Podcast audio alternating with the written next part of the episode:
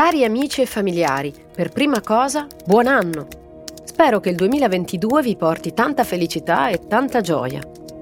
Come saprete, nel 2022 avrò l'incredibile opportunità di vivere qualche mese nello spazio, con un meraviglioso gruppo di colleghi astronauti, nonché amici, americani e russi. Partirò dalla Florida, a bordo del veicolo spaziale Dragon. Siete interessati ad assistere al lancio? Il 2 gennaio del 2022 mi sono svegliata, ho aperto la posta e ho trovato quella mail. Era di Samantha, cioè Astro Samantha, Samantha Cristoforetti, l'amica astronauta della zia, come la chiamano i miei nipoti.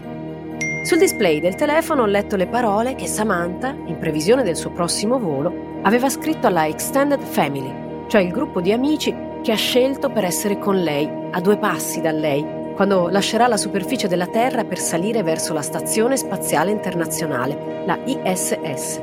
Data prevista per il lancio? Aprile 2022. Sarà il suo secondo volo, dopo quello del 2014, e di nuovo starà raggiungendo la casa spaziale dove passerà qualche mese, più o meno a 400 km sopra le nostre teste a una velocità di, diciamo, 27.600 km orari intorno alla Terra.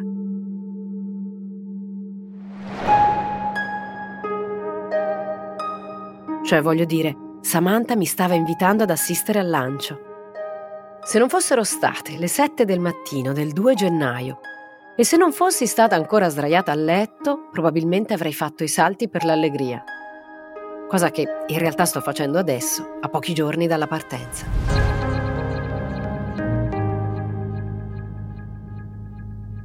Sono Silvia Bencivelli e questo è un podcast di Cora Media, realizzato in collaborazione con Intesa San Paolo On Air. Si chiama Spaziale.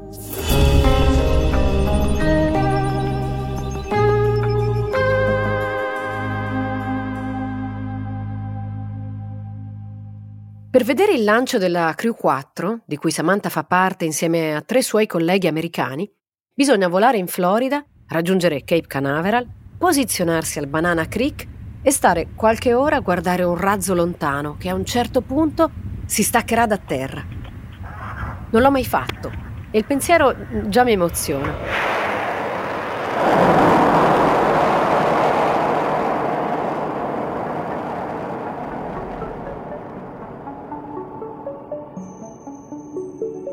La volta scorsa, nel 2014, Samantha non la conoscevo personalmente e comunque non ero particolarmente interessata alle vicende spaziali. Andai alla sede dell'Agenzia Spaziale Italiana e mi sedetti in mezzo a una sala affollata nella sezione dei giornalisti.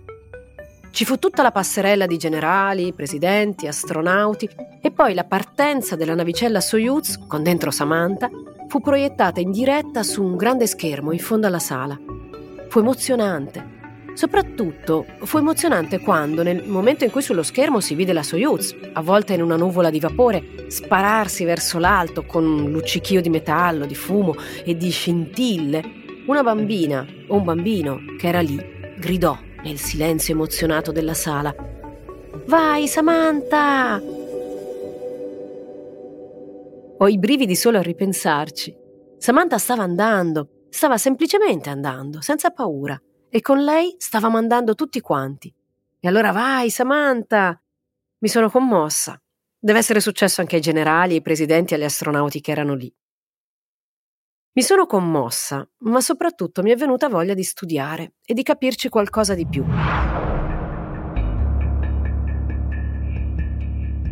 Ho finito per scrivere anch'io di spazio. Non molto, eh? Un po'. Ho seguito gli astronauti italiani, ho letto i libri che non avevo letto e quelli che sono man mano usciti per raccontare il volo spaziale umano in questi anni e soprattutto ho parlato con i colleghi più anziani. Ed è stato così che ho capito che raccontare lo spazio significa in realtà raccontare la Terra, per tante ragioni. Lo spazio è un luogo da cui vediamo la Terra. Da lassù la possiamo studiare, possiamo capire le sue risorse, possiamo capire i suoi problemi e da lassù possiamo fare cose che muovono le nostre economie, che decidono le nostre comunicazioni, che agiscono costantemente sulle nostre vite. Per questo lo spazio è strategico e non è solo contemplazione, per quanto anche la contemplazione possa avere il suo fascino. Samantha è la prima astronauta donna italiana negli equipaggi dell'Agenzia Spaziale Europea. È la seconda astronauta italiana per permanenza nello spazio. Col primo lancio, tra il 2014 e il 2015, ha trascorso nello spazio 199 giorni, 16 ore e 42 minuti. Adesso sta per ripartire, per una missione che sarà di circa 5 mesi. Avrebbe dovuto assumere il ruolo di comandante della stazione e sarebbe stata la prima donna europea. Ma in febbraio i piani dell'ESA sono cambiati nel rammarico, diciamo così, di tanti, e anche mio. Le donne europee dovranno aspettare ancora un po' prima di diventare comandanti della Stazione Spaziale Internazionale. Samantha sarà però il leader del segmento orbitale americano, che è l'insieme dei moduli e dei segmenti statunitensi, europei e canadesi. Ma chi è anche Samantha? Nel corso di questi anni ci siamo conosciute, siamo diventate amiche. Del resto siamo coetanee, abbiamo figli della stessa età, lei due e io una. Ci siamo incontrate in diverse occasioni e ci siamo trovate a chiacchierare di tante cose, a dire il vero quasi mai di spazio. Ecco, con Samantha sono uscita a cena prima del lockdown del 2020 ed è stata la mia ultima cena fuori per i successivi due anni. Adesso Samantha si sta preparando al suo volo. Siamo anche nel momento peggiore di una grave crisi tra Russia e mondo occidentale e l'Ucraina è stata appena invasa e sta cominciando una guerra. Ma Samantha è al lavoro Riusciamo comunque a sentirci, riesco a chiederle la cosa che adesso mi preme di più.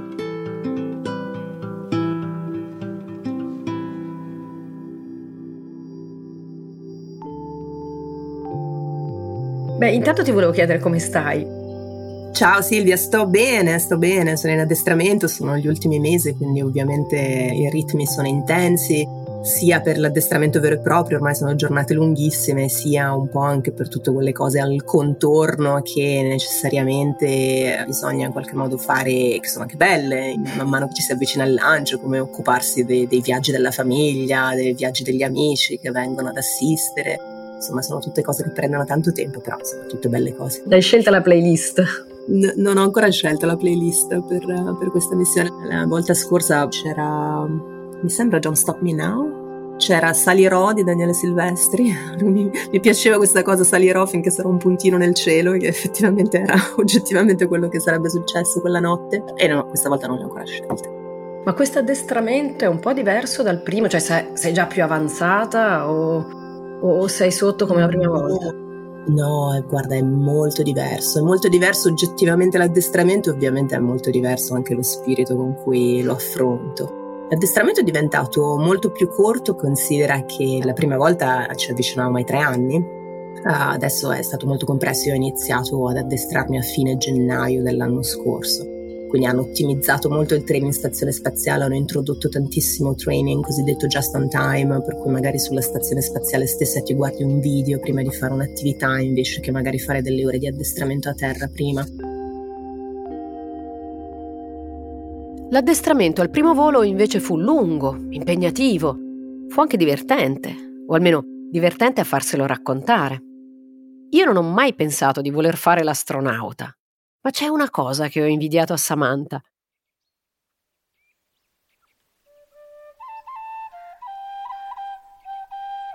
Il corso di sopravvivenza invernale, un'esperienza avventurosa da sola, in un bosco, una cosa un po' da scout ma scopro che anche questa parte dell'addestramento è cambiata.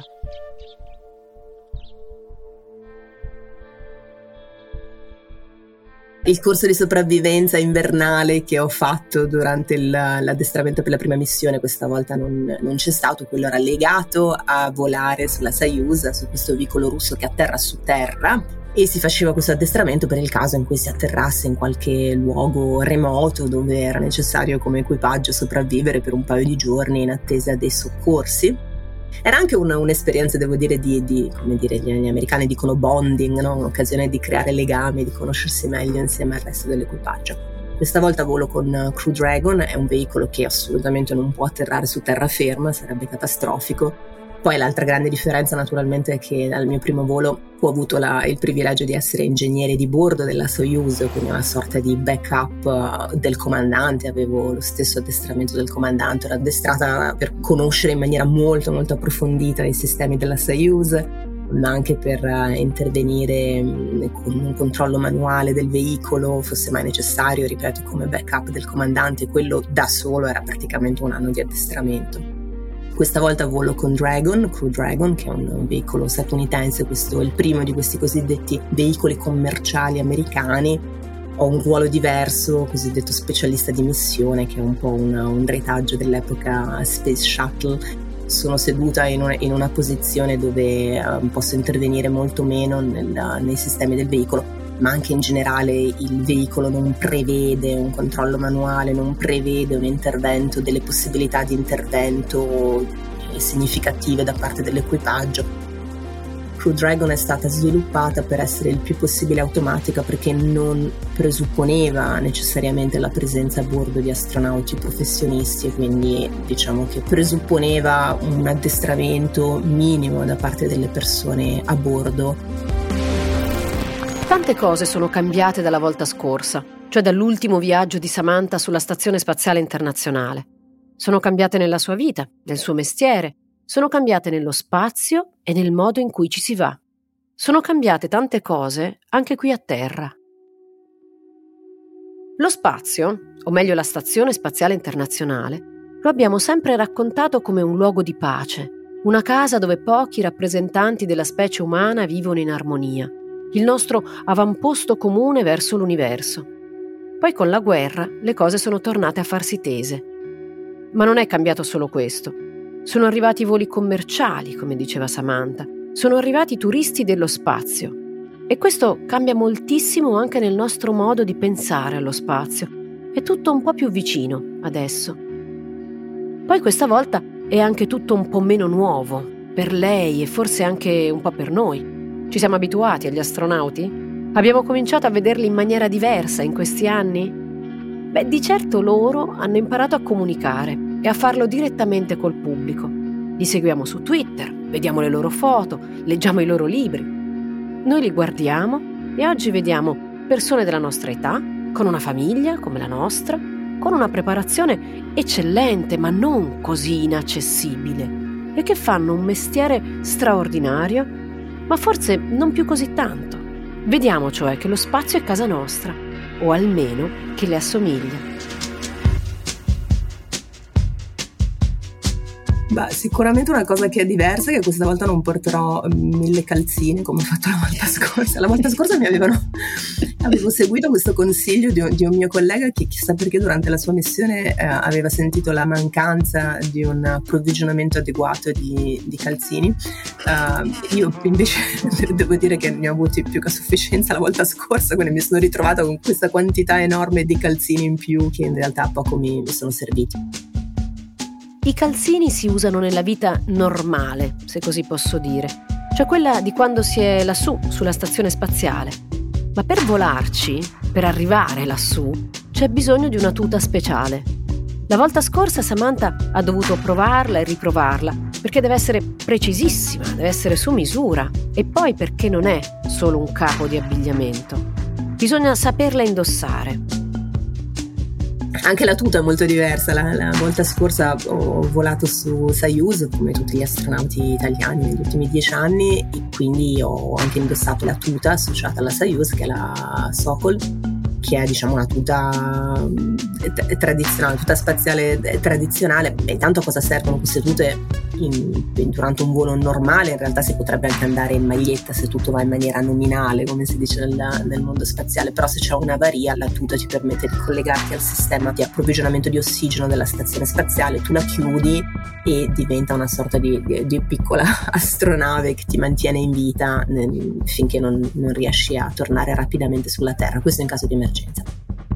La tuta Sokol era diciamo, una tuta classica, quindi con tanti punti di, di aggiustamento e di regolazione. Crew Dragon ha questa nuova tuta dove c'è una, un'attenzione davvero quasi ossessiva per gli aspetti estetici, quindi eh, non desiderano avere nessun punto di aggiustamento, nessuna cinghietta, deve essere tutto pulito, quindi veramente è una tuta che ti fanno su misura, come era nel caso della Sokol, che però no, quando la indossi è veramente questa tuta molto molto aderente, che ha insomma, un, effetto davvero molto diverso.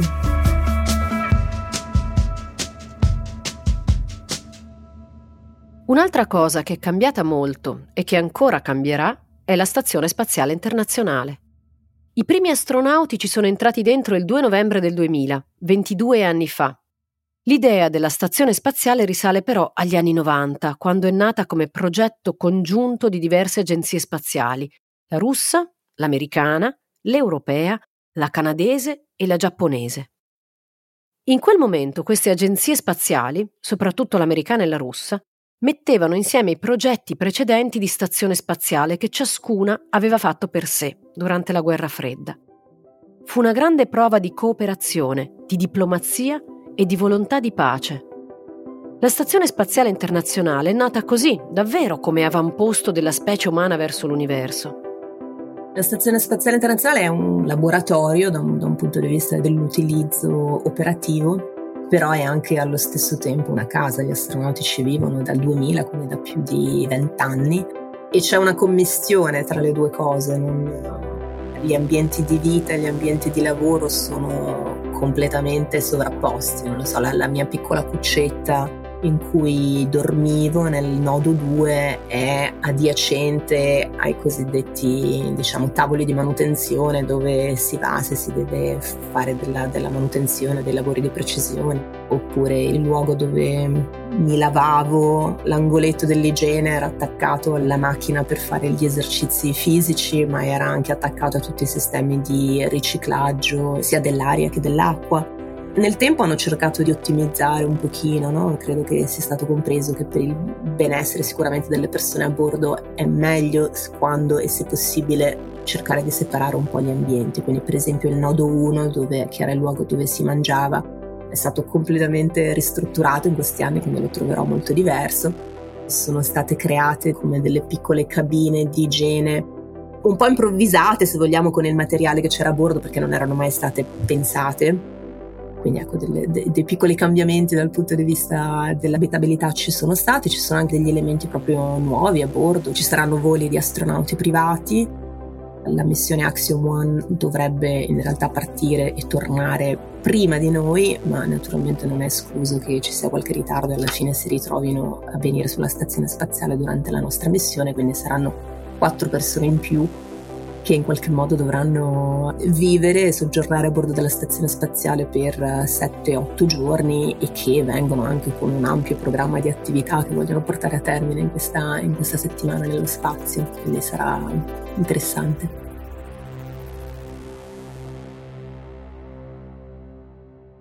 Fare l'astronauta oggi non è un mestiere come un altro. E seguire gli astronauti nemmeno. È un privilegio, anche questo. Vedere la Terra da lassù o anche solo studiare quello che succede lassù ti permette di capire cose sul nostro pianeta che una prospettiva soltanto terrena non è in grado di mostrarti. Per esempio oggi, con una guerra appena scoppiata e una pandemia in corso da due anni, beh oggi pensare allo spazio è tutt'altro che astrazione e sogno.